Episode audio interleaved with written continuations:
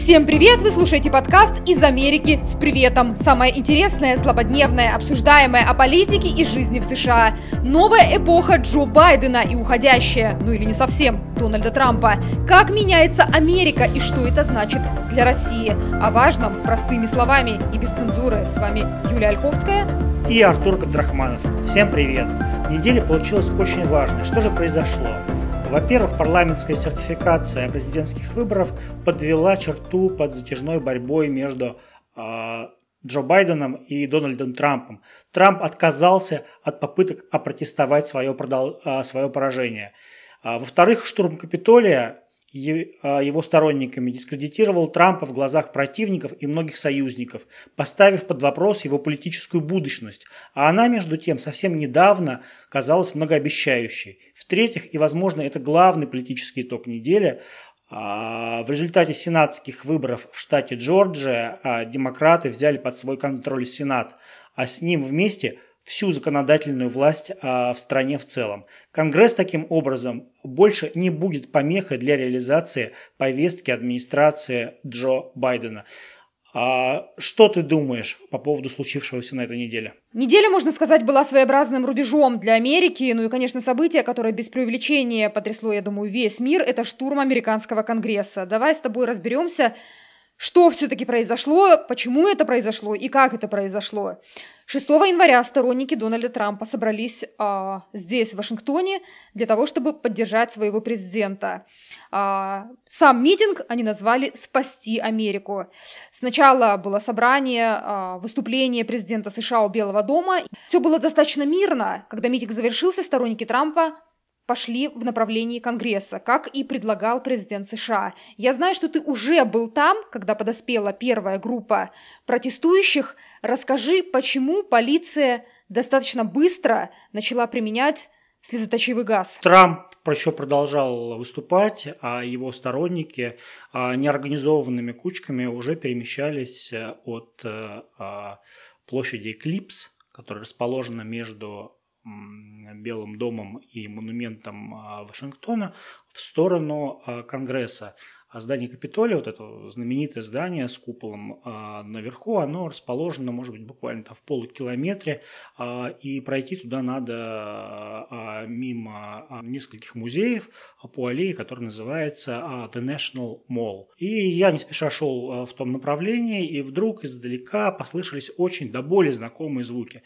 Чу, это шумовые гранаты. Выяснилось, что сторонники не были расположены, сторонники Трампа не были расположены к продолжению мирных акций. Они рвались в Конгресс. На пути их, на пути им встретились жиденькие кордоны полиции, которые пытались с помощью шумовых гранат, с помощью перечной эссенции, которую распыляли из баллонов, сдержать натиск. У них, естественно, ничего не получалось, потому что, в общем, толпа была многотысячная, она напирала, и у этой толпы был очень решительный и хорошо подготовленный авангард, у которого, в общем, была однозначная цель – прорваться в Конгресс, который они называли «домом народа», то есть «нашим домом». Для чего? Вероятно, для того, чтобы сорвать сертификацию или что-то еще. Вот. Я знаю, что ты э, общалась э, э, с протестующими э, довольно долго и много, и э, вот что они отвечали о своих целях и задачах? Удивительно, но ни один из них не мог сказать, какова цель. То есть а, многие говорили, что давайте вот пойдем туда, Uh, we need to get in, да, то есть нам нужно проникнуть внутрь, но когда людей я спрашивала, а что после этого, что вы собираетесь там делать, никто не мог четко ответить. И для меня было совершенно очевидно, что они не знали, что делать дальше. И потом по фотографиям, которые мы, как и весь мир, видел в интернете, да, мы видели, чем это все закончилось. То есть, по большому счету, это было такое большое хулиганство. Они там а, посидели в кабинетах сенаторов, они там погуляли по залам Сената, пофотографировались, подержали разные книги, почитали документы. Мы знаем, что некоторые документы и некоторые электронные устройства пропали из сенатских кабинетов.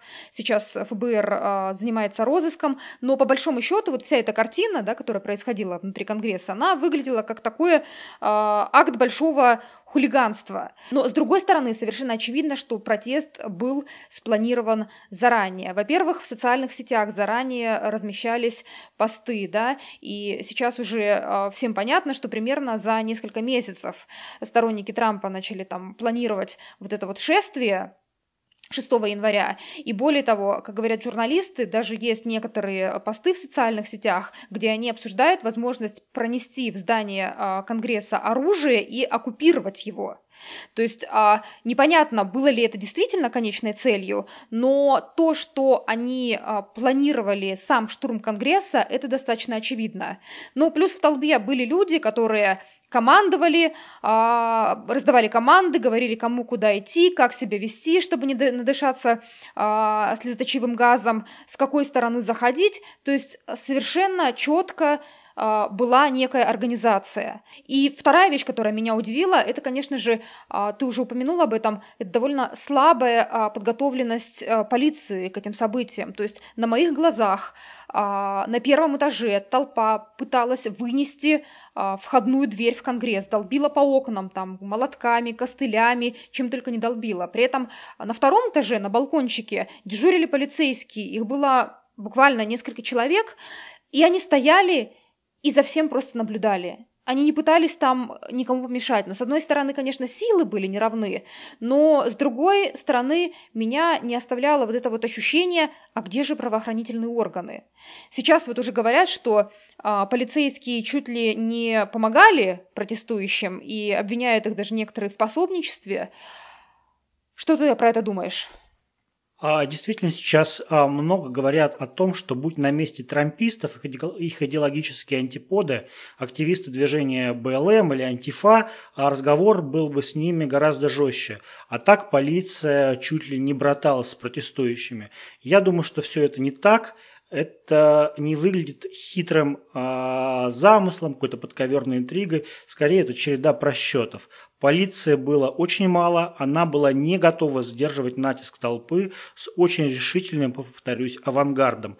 Перечная эссенция из баллонов э, и шумовые гранаты, которые э, громко взрываются, но никого, в общем, не ранят, они людей не пугали. В ответ в полицейских летели разнообразные тяжелые предметы. На моих глазах в голову офицеру попала едва ли, вот без преувеличения, шпала, железнодорожная шпала. Это все зафиксировано на видео, и вот, пользуясь случаем, приглашаю в свой Инстаграм, там это все выложено. И опять же, на перечную эссенцию, да, протестующие отвечали прям зарядом химреагентов из баллонов огнетушителей. Кордоны полицейские э, сминались, их, их обходили. Вот, например, в том э, месте, где присутствовал я, э, толпа очень быстро э, нащупала альтернативный проход. Он вел э, сквозь трибуну, которая была построена для предстоящей инаугурации Байдена. И полицейские совершенно э, не могли заблокировать людей, которые пробирались внутрь, э, через вот эти строительные э, леса. И вот что удивляло, вот эти люди, которых сейчас именуют не иначе, как внутренними террористами, они были убеждены, что они и есть сила добра, что они за правду. И когда они натыкались на полицейских, их на самом деле изумляло то, что им преграждают путь в Капитолии, который они считали домом народа. В сторону полицейских летели те же самые реплики, которые мы привыкли слышать от тех же самых БЛМщиков или активистов Антифы. Вы на неправильной стороне истории. Там, расходитесь, идите домой. Переходите на сторону народа. То есть риторика была абсолютно той же самой, хотя друг друга они абсолютно не переваривают. Я напомню, опять же, тем, кто говорит, что с БЛМ-то уж Вашингтонская полиция бы не церемонилась. Дело в том, что когда в городе бушевали БЛМ-беспорядки, а это было в конце мая, в начале июня, то властям, и это происходило под стенами Белого дома, то властям потребовалось три дня на то, чтобы стянуть в город достаточные силы и, наконец, восстановить контроль над ситуацией. Вопросы к эффективности полиции были абсолютно те же, только СМИ тогда не спешили их задавать. И сейчас дискуссия идет о том, кто виноват. Выясняется, что, например, что Вашингтон не имеет права распоряжаться собственным контингентом Национальной гвардии, а Капитолий вообще чуть ли не экстерриториальная единица, у которой своя полиция, и та, как мы сейчас знаем, решила, что вполне успешно справится со всем, что предстоит. Просчет, и а, головы уже полетели. То есть все руководство капитолийской полиции, оно успешно отправлено в отставку. И сейчас начинаются крупные разбирательства с прицелом на то, чтобы а, ничего подобного а, в будущем не повторилось. На а, ближайшие дни а, в город а, стягиваются уже очень крупные силы Национальной гвардии. Это шесть тысяч двести человек, которые будут расположены здесь, а, размещены в городе а, в течение как минимум тридцати дней. Но сейчас понятно, что они будут стянуты в город и размещены, но проблема в том, что штурм уже состоялся. И во время штурма я, например, лично в течение четырех часов как минимум не видела ни одного нацгвардейца.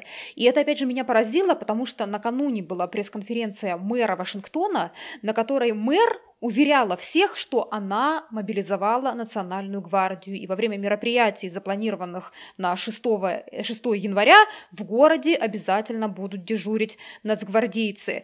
И вот я вспоминала эти ее слова и думала, а где же Национальная гвардия? Здесь, значит, сейчас штурмуют Конгресс, непонятно, что будет дальше, какие у них цели. И никого нет. Где была Национальная гвардия тогда? Роль и значение Национальной гвардии вообще не стоит преувеличивать. Надо помнить, что Национальная гвардия – это военнослужащие выходного дня, у которых нет а, при себе оружия и нет ни малейшего опыта обращения с протестующими толпами. Более того, Мюриэл Баузер заранее запросила поддержку контингента из трёхсот сорока военнослужащих, основной задачей которых а, было а, блокировать движение а, транспорта по автодорогам. Примерно за день до а, беспорядков мы прошлись по городу и увидели всего трех национальных гвардейцев, которые были явно не при делах. У столичного округа Колумбия есть собственный контингент Национальной гвардии, который насчитывает тысячу сто военнослужащих. Но дело в том, что город не имеет статуса штата, и таким образом он не вправе самостоятельно распоряжаться этими силами. Ему нужно согласовывать все свои действия с различными федеральными бюрократическими инстанциями, в первую очередь с Пентагоном. И когда случились беспорядки, мэр города Баузер на первой же пресс-конференции заявила о том, что она рассчитывает, что случившееся ускорит процесс предоставления Вашингтону статуса полноценного штата, чтобы город имел достаточно сил и средств справляться с подобными ситуациями самостоятельно. Она рассчитывает, что в течение ста дней работы нового Конгресса, вот избранного Конгресса, законопроект о предоставлении Вашингтона статуса штата будет положен на подпись президенту. Это правда, но не вся правда. Дело в том, что если Вашингтон действительно станет полноценным штатом, то у него появятся свои представители в обеих палатах Конгресса, в Палате представителей и в Сенате, поскольку город на сто процентов продемократический, то республиканцам уже можно на годы будет забыть о том, чтобы получить большинство хотя бы в одной из палат. Но давай, наверное, не будем о скучном. Давай больше картинок с места а, событий. Какое впечатление на тебя произвели а, протестующие, с которыми ты общался? В толпе были очень разные люди. Были и так называемые провокаторы. А, в основном это сторонники праворадикальных движений, вроде знаменитых в Америке Proud Boys, одетые в камуфляжную форму, в касках, в бронежилетах. То есть это как раз те люди, которые приехали с совершенно четкой целью попытаться взять штурмом Конгресс. Но были и мирные протестующие, которые там съехались в Вашингтон со всех всех уголков Америки для того, чтобы выразить поддержку президенту Дональду Трампу. Ведь в стране достаточно большое количество людей, которые, несмотря на то, что там были суды, не установившие никаких массовых фальсификаций и нарушений, но тем не менее огромное количество людей верит, что у Дональда Трампа действительно пытаются украсть победу и что выборы были нечестными. И меня, конечно, поразило, как не только, наверное, журналиста, но и человека, вот некая какая-то такая степень эмоциональности и отчаяния у этих протестующих. То есть эмоциональность, с одной стороны, обида а, по поводу того, что вот а, они в их реальности, да, в их миропонимании с ними обращаются несправедливо. Они проголосовали, они считают, что их кандидат выиграл, но никто не может ничего сделать, чтобы это доказать. И поэтому они вот решили пойти на такой крайний отчаянный шаг. Но, с другой стороны, такая вот эмоциональность, чрезмерное, связанное с невозможностью принятия будущего политического Америки, того будущего, которое наступит в двадцатого января, когда в США будет президент-демократ, демократическое правительство, демократический конгресс. И что это значит? Это значит, консервативная повестка, да, республиканцев, она уйдет на второй план. И а, вот эти протестующие, они как бы не могли смириться с тем, что не останется у них практически рычагов для того, чтобы отстаивать свои ценности, свои идеалы и а, свои задачи в Вашингтоне. Скажи, пожалуйста, как журналистам работалось в этой толпе? Было холодно, было страшно и было немножко нервно. Мы с оператором потеряли друг друга, не было вообще никакой связи, ни телефонной, не было интернета.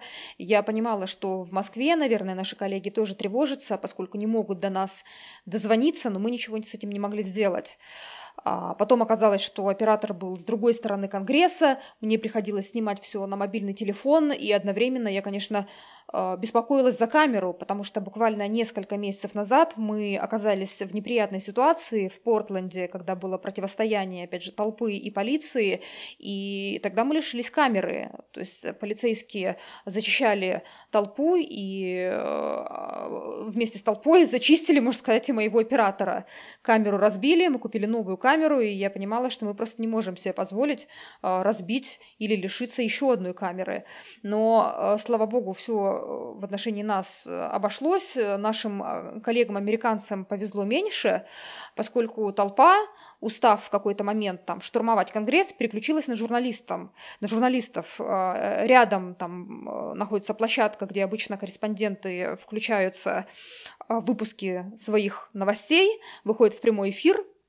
Вот часть толпы в определенный момент времени э, устремилась туда, журналистам пришлось ретироваться, оборудование погромили, особенно досталось камерам и оборудованию американского агентства Associated Press. Э, я думаю, что им, конечно, придется э, материально вложиться, чтобы опять иметь технические возможности нормально работать. Вот такое отношение к прессе — это, наверное, отчасти вина Дональда Трампа, потому что все предыдущие четыре года он э, внушал своим сторонникам, что журналисты в Америке нечестные, что э, все медиа — это фейк-ньюс, э, правда из новостей не услышишь. Нельзя сказать, что Трамп был совсем не прав, но это отдельная тема, да, разговора отношения президента с прессой. Но, тем не менее, мы имеем то, что имеем. Толпа была достаточно агрессивно настроена к журналистам. Расскажи, попадал ли ты в какие-то неприятные ситуации у Конгресса? Я нет. У меня была бандана, которую я носил вместо маски, и она очень вписывалась в гардероб окружавших меня протестующих. Видимо, они принимали меня за своего, что ли. Вот. Плюс у меня баджик маленький, его не очень было видно. И опять же, ну, когда действительно народ спрашивает, откуда вы, и выясняет, что что мы не а, относимся к а, противоборствующим американским эс эм и, то есть к телеканалу си эн эн, к телеканалу Fox, то а, наше настроение, в принципе, а, у, у собеседника улучшается. Особенно это характерно, наверное, для сторонников Трампа, потому что а, когда ты людям объясняешь, что Раша, Раша, Раша, который постоянно а, твердит Трамп, это а, вот мы и есть, и мы примерно так же пострадали от вот этой странной конспирологической теории заговора, которую на протяжении четырех лет правления президента а, продвигали его демократические оппоненты, а, они проникаются к нам сочувствием и доверием. А когда ты разговариваешь с БЛМщиками Антифа, а, то ты вспоминаешь о своем советском а, антифашистском прошлом. А антифашисты мы а, как бы и по-прежнему по своей сути и по убеждениям, и поэтому мы тоже можем с ними говорить на а, а, а одном и том же языке. Но самое главное, а, мы не предвзяты, мы беспристрастны.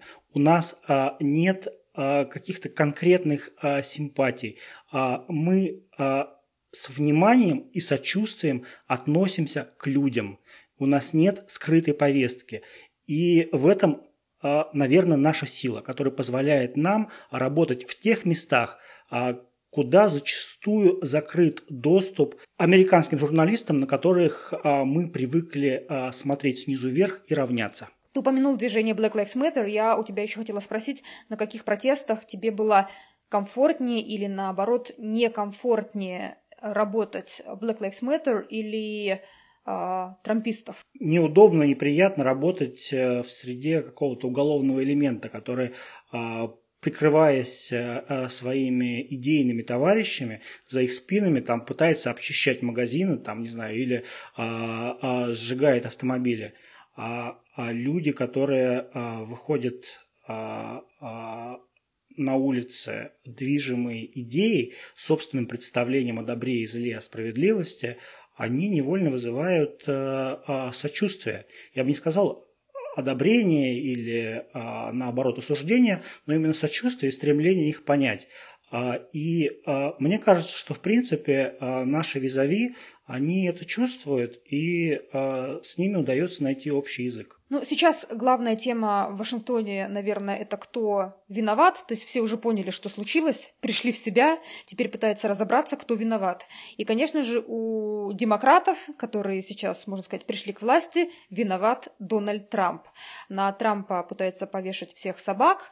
А Джо Байден заявляет, что он чуть ли не провоцировал толпу и что он виноват в том, что ситуация дошла до точки кипения. Как ты думаешь, прав... Трамп правда виноват? Мне кажется, что в событиях среды Трамп выступил таким попом-гапоном. Сначала он месяцы убеждал людей в том, что их обманули, а их голоса украли.